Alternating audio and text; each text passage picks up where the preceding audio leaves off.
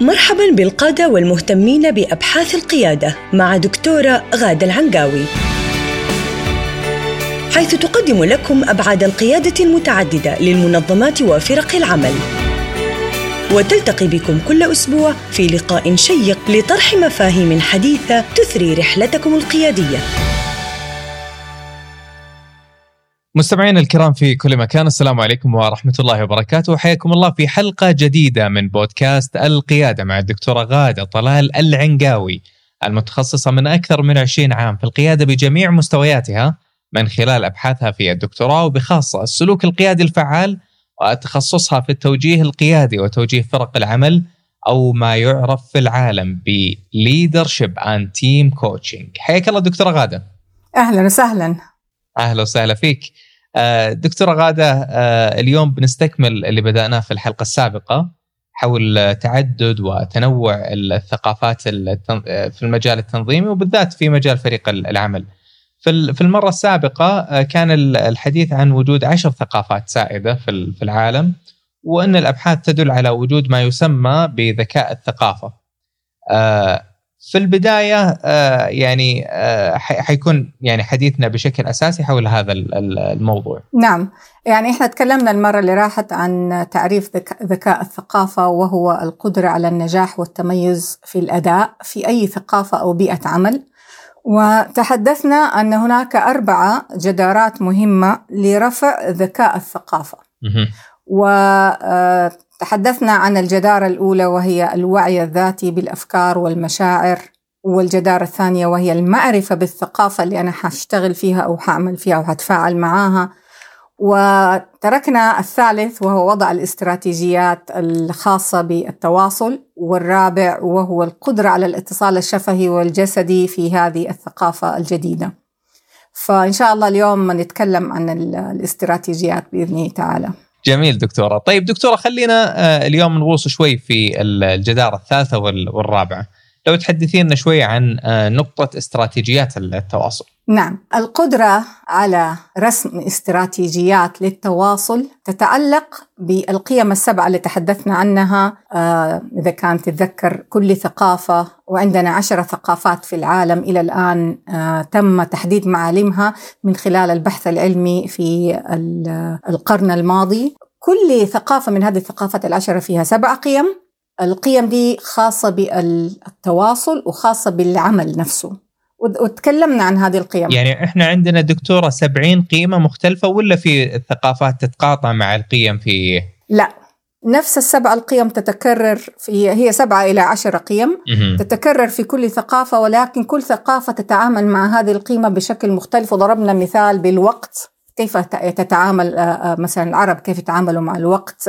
آه، الانجلو ساكسون كيف يتعاملوا مع الوقت؟ الأهداف الوصول إلى اتخاذ القرارات طريقة التنافس أو الفردية أو صح. وذكرنا هذه الأشياء وشرحناها في الحلقات السابقة. فالطريقة التي نتعامل بها مع هذه القيم في ثقافة ما تختلف من ثقافة إلى أخرى. ولذلك الشخص اللي عنده ذكاء ثقافة يستطيع أن يتخرص الطريقة التي ينبغي آه، آه، أن يتعامل بها حتى ينجح في ثقافة جديدة آه، وقلنا إنه مهم إنه يكون عنده معرفة بالثقافة الجديدة ومهم إنه يكون عنده وعي بذاته والجدارة الثالثة اللي هي قدرته على التخطيط الاستراتيجي للاتصال من خلال هذه القيم السبعة.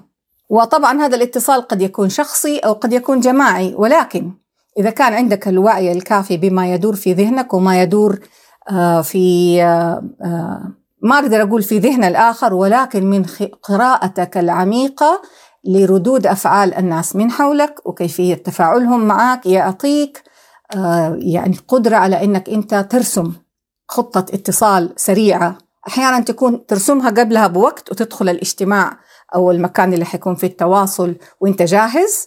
وأحيانا في خلال التواصل نفسه تعيد رسم الاستراتيجية في داخلك آه، بسرعة. وهذا هو ذكاء الثقافة أو قدرتك على تغيير الاستراتيجية السريع والحصول على أفضل النتائج. هذه كلها متعلقة بذكاء الثقافة ومقاييسه الدقيقة.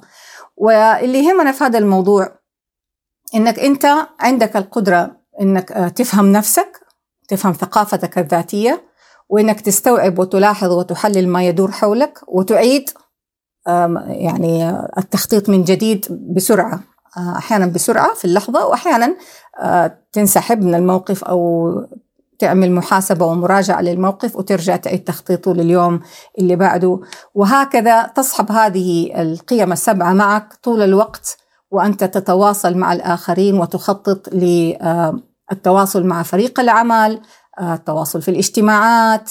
وأيضا عندك فهم كامل لما يدور من ثقافات غير الثقافة اللي أنت جالس تشتغل فيها العامة. في كل ثقافة عامة تكلمنا قبل كده في ثقافات صغيرة. م. يعني مجموعة من الناس عندهم مثلا أدوار مهنية معينة. ممكن يكون ثقافة مختلفة أو يكون في تكتل من جنسية معينة في العمل. خلينا نقول في ال call center مثلا في آه مثلا نوعية معينة من الناس بيقوموا بالرد. مثلا خلينا نقول ال call center باللغة الإنجليزية وكلهم فلبين هنا في ثقافة مختلفة. أو مثلا ال technicals آه كثير منهم من الهند ومن الباكستان فهنا في ثقافة مختلفة. وهم عايشين في نفس الثقافة اللي أنت بتشتغل فيها. فلما بتدخل وبتتفاعل معاهم بتتغير طريقة تواصلك آه مع هذه الثقافة عشان تحصل على أفضل النتائج. ولا يكفي آه، إنك أنت يعني آه، تخطط في في داخلك. ولكن عملية الملاحظة آه، مهمة جدا. يعني تعتبر نفسك كأنك باحث انثروبولوجي في السلوك الإنساني والمجتمعي. ولابد إنك تدون وتأخذ ملاحظات وخاصة في بداية التفاعل مع هذه الثقافة الجديدة. والطريف في الموضوع إنه دار بيني وبين مجموعة من المستشارين أحدهم أستاذ مشارك في معهد الإدارة هنا في المملكة العربية السعودية.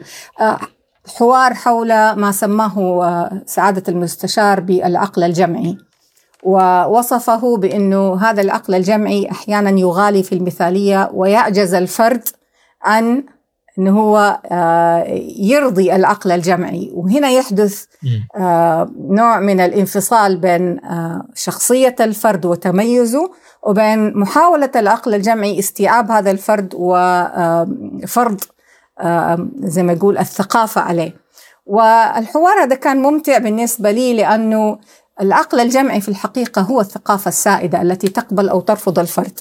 فمثلا أنت عندك سمات فردية لما تكون جالس لوحدك في بيتك أو منفصل في مكتبك عن المجموعة في طريقة معينة للتفكير في داخلك في طريقة في سلوكيات معينة في تفضيلات معينة. وفجأة لما تدخل في وسط الأسرة الممتدة أو تخرج إلى اجتماع عمل تتغير سلوكياتك تتغير ما تتغير تغير جذري بحيث أنك تتنازل عن, عن نفسك ولكن تضطر أنك أنت آه، تساير الثقافة السائدة حتى تحصل على أفضل النتائج وما في شيء غلط في ذلك.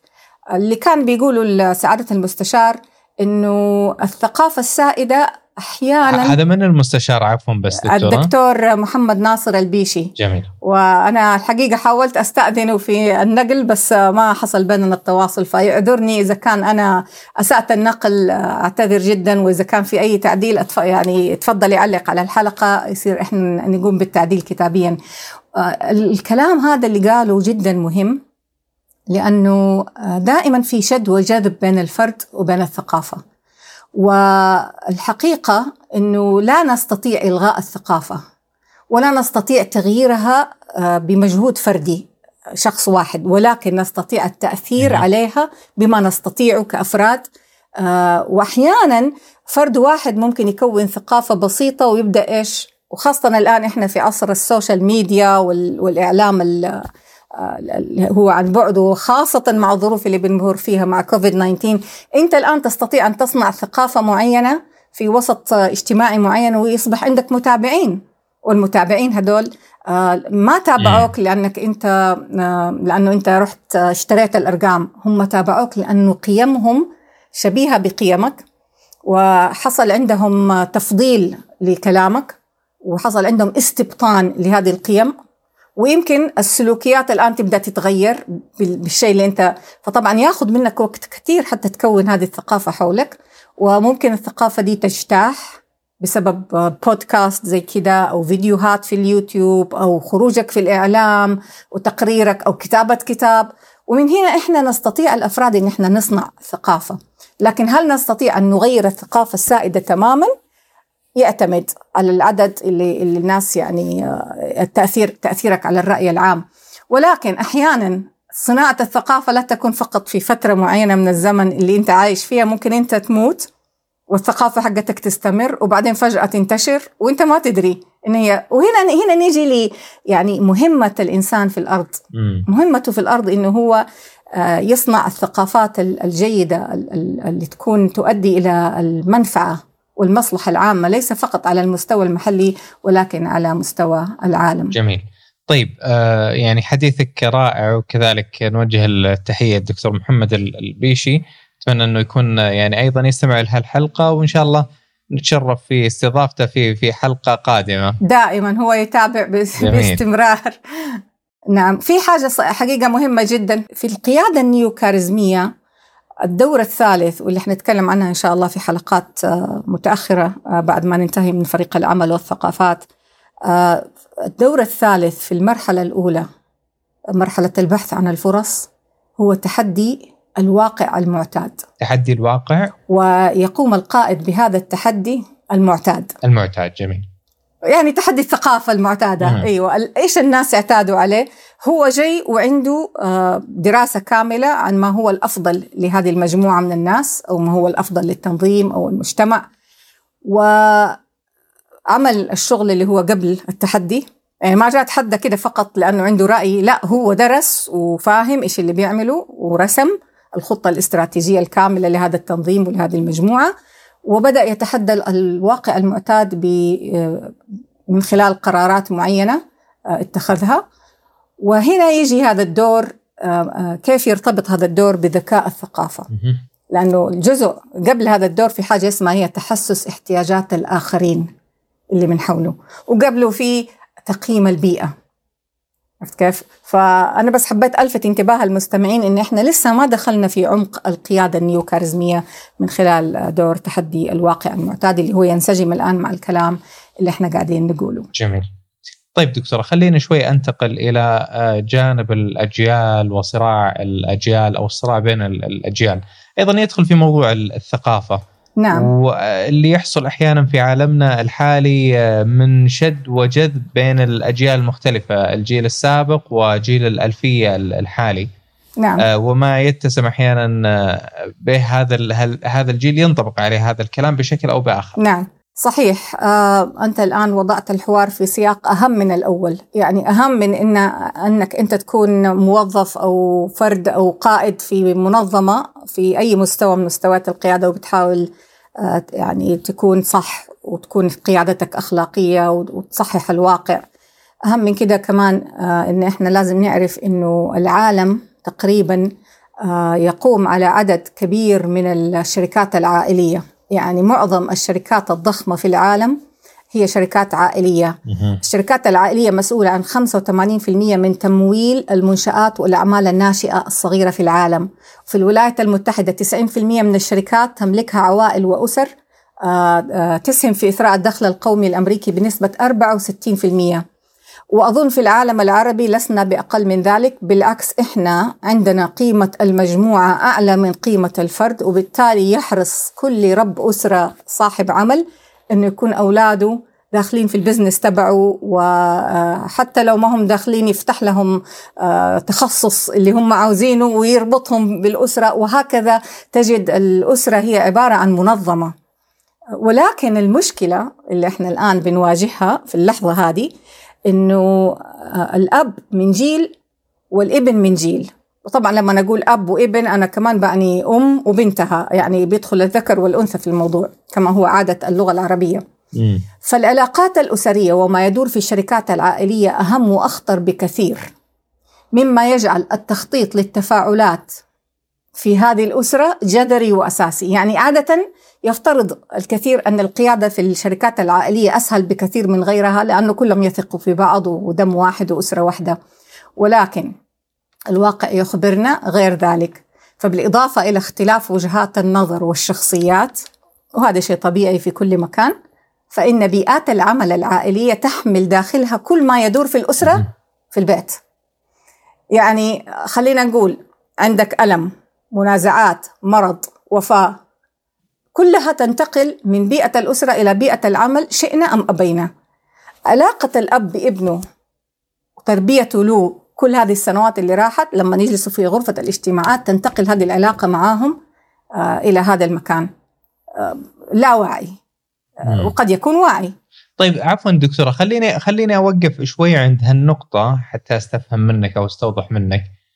كثير من الأشخاص نجدهم أحيانا مثاليين في بيئة عملهم. نعم. ويتحملون الضغط في بيئة العمل ولكن لما يرجع الشخص للمنزل سواء كان يعني رجل أو امرأة فيبدأ ينفجر نعم. وكأنه يصبح هو المارد داخل المنزل نعم. كيف نجمع بين الأمرين هذه هو الحمل الوديع في في العمل و آه، يعني المارد آه، المخيف داخل المنزل نعم يعني هذا يقودنا إلى موضوع العلاقات لأنه إذا أنت في الثقافة الجديدة آه، بتجامل وبتحاول تظهر تختار أفضل ما لديك حتى تنجح لأنك عارف أنه ما في ما في شيء حي حي حينقذك في الشركات العائلية ما عندك مجاملة لأنك عارف أنه الضفر ما يخرج من اللحم مهما عملت في النهاية أنت ولدهم أو أبوهم عرفت كيف؟ صح. فخلاص يعني هنا تجي لهذا الشد والجذب وهنا يجي أهمية ذكاء الثقافة إنه الأب يفهم ثقافة الجيل حق الميلينيال فهم عميق ويعرف كيف يتعامل معاها لأنها ثقافة مختلفة تماما عنه. والإبن يفهم ثقافة الأب الجيل السابق ويتعلم إنه هذا الإنسان كافح وشق طريقه وهو مو شايف الكفاح اللي هو عمله في أولاده شايفهم أخذوا ملعقة ذهب وبالتالي هنا يجي آه، ال resentment الاستياء. كيف أجعل من ابني يكون مكافح؟ فيبدأ يعذب فيه علشان يوصله لنفس الدرجة حقت ال ال ال الامتنان ال appreciation ويمكن ما يكون الابن آه، يفقد الامتنان ولكن ما يعرف طعم الكفاح اللي اللي اللي وهنا تيجي يعني طبيعة إنه إحنا لازم نتعلم عن بعض ونفهم بعض كأجيال. زي ما نفهم أي ثقافة مختلفة ونمارس نفس الذكاء ذكاء الثقافه اللي بتكلم عنه بجداراته الأربعة في التواصل. ده بالعكس إحنا نقول إنه الأسرة أو الشركة العائلية لابد أن تكون منظمة متعلمه ويتعلموا فيها الناس مع بعض. ومن هنا يجي دور الموجه لفريق العمل مرة ثانية لأنه أنت لما أنا لما أدخل وأشتغل مع أسرة في فريق عمل كفريق عمل عندهم شغل عندهم production عندهم مصانع عندهم شركات هنا تيجي ال delicacy. لابد أشتغل معاهم بطريقة تسمح لهم إنهم يحسنوا علاقاتهم مع بعض. ويحسنوا لغتهم مع بعض ويحسنوا طريقة تواصلهم حتى ينجح العمل وحتى يستمر. أجيال للأمام. جميل. طيب آه، دكتورة خلينا نختم البرنامج بسؤال أو نختم الحلقة بسؤال مهم اللي هو ذكاء الثقافة. كيف ممكن نطبق ذكاء الثقافة على الثقافة الجيلية؟ آه زي ما قلت لك يعني لابد إن إحنا ننشر الوعي بأنه هذه ثقافة مختلفة، ثاني حاجة لازم نعلم الأفراد آه ذكاء الثقافة نفسه يتطلب الوعي بالذات. زيه زي أي بريريكوزيت أو يعني جدارات سابقة للقيادة. أهم جدارة سابقة لأي نوع من أنواع القيادة أيا كان آه، اللي هي الوعي بالذات. لا يمكن تروح يمين ولا شمال فيها الأبحاث كلها تدل عليها. قدرتك أنك أنت تقرأ أفكارك ومشاعرك وتعيد توجيهها في اللحظة. وطبعا الشيء الثالث اللي هي مهارات التواصل والتفهم وهذه تعتبر آه، تحتاج شخص فيها خارجي coach يساعدك إنك أنت آه، تتواصل بشكل صحيح ويشوف ال style حقك ويديك tweaks عليه ويساعد الأب ويساعد الابن ألين يوصلوا إلى آه، التغلب على هذه الفجوة في الأجيال. جميل جدا. ولكن إن شاء الله إحنا يعني حنتكلم في الحلقة الجاية إن شاء الله عن موضوع الاتصال بشكل أعمق إن شاء الله، اليوم بس حبيت إحنا نتكلم عن الاستراتيجية ودخلنا في موضوع الشركات العائلية لأنه من جد يعني هذه هذا الموضوع آه، في كثير آه، صراعات الآن بتحصل بتوصل للمحاكم وبتوصل لمفارقات آه، كبيرة بتصير على مستوى الأسرة بسبب سوء الاتصال في في الأسرة وسوء التخطيط له. بإذن الله تعالى. اذا موضوعنا في الحلقة القادمة بإذن الله سيكون حول الاتصال. شكرا لك دكتورة على هذا الحديث في موضوع الثقافة وأثر الثقافة على الفريق والقيادة والمنظمة والمجتمع. والشكر موصول لكم أنتم أيضا مستمعينا الكرام في كل مكان. أذكر قبل نهاية الحلقة بأن الدكتورة غادة تتلقى الأسئلة حول ذكاء الثقافة وقيادة فرق العمل وأي شيء يطرح أيضا في هذا البودكاست أي سؤال حول هذا البودكاست بالإمكان أن تتواصلوا فيه مع الدكتورة غادة عن طريق الموقع newcharismaticleader.com وهو أيضا الموقع الموجود في الوصف الخاص بهذه الحلقة. في الختام تقبلوا أطيب التحايا مني أنا محدثكم عبد العزيز الحجي. نلتقيكم في الحلقة القادمة بإذن الله. دمتم بخير في أمان الله. استمعتم للدكتورة غادة العنقاوي تتحدث عن قيادة المنظمات وفرق العمل في بودكاست القيادة. إلى أن نلقاكم مجدداً.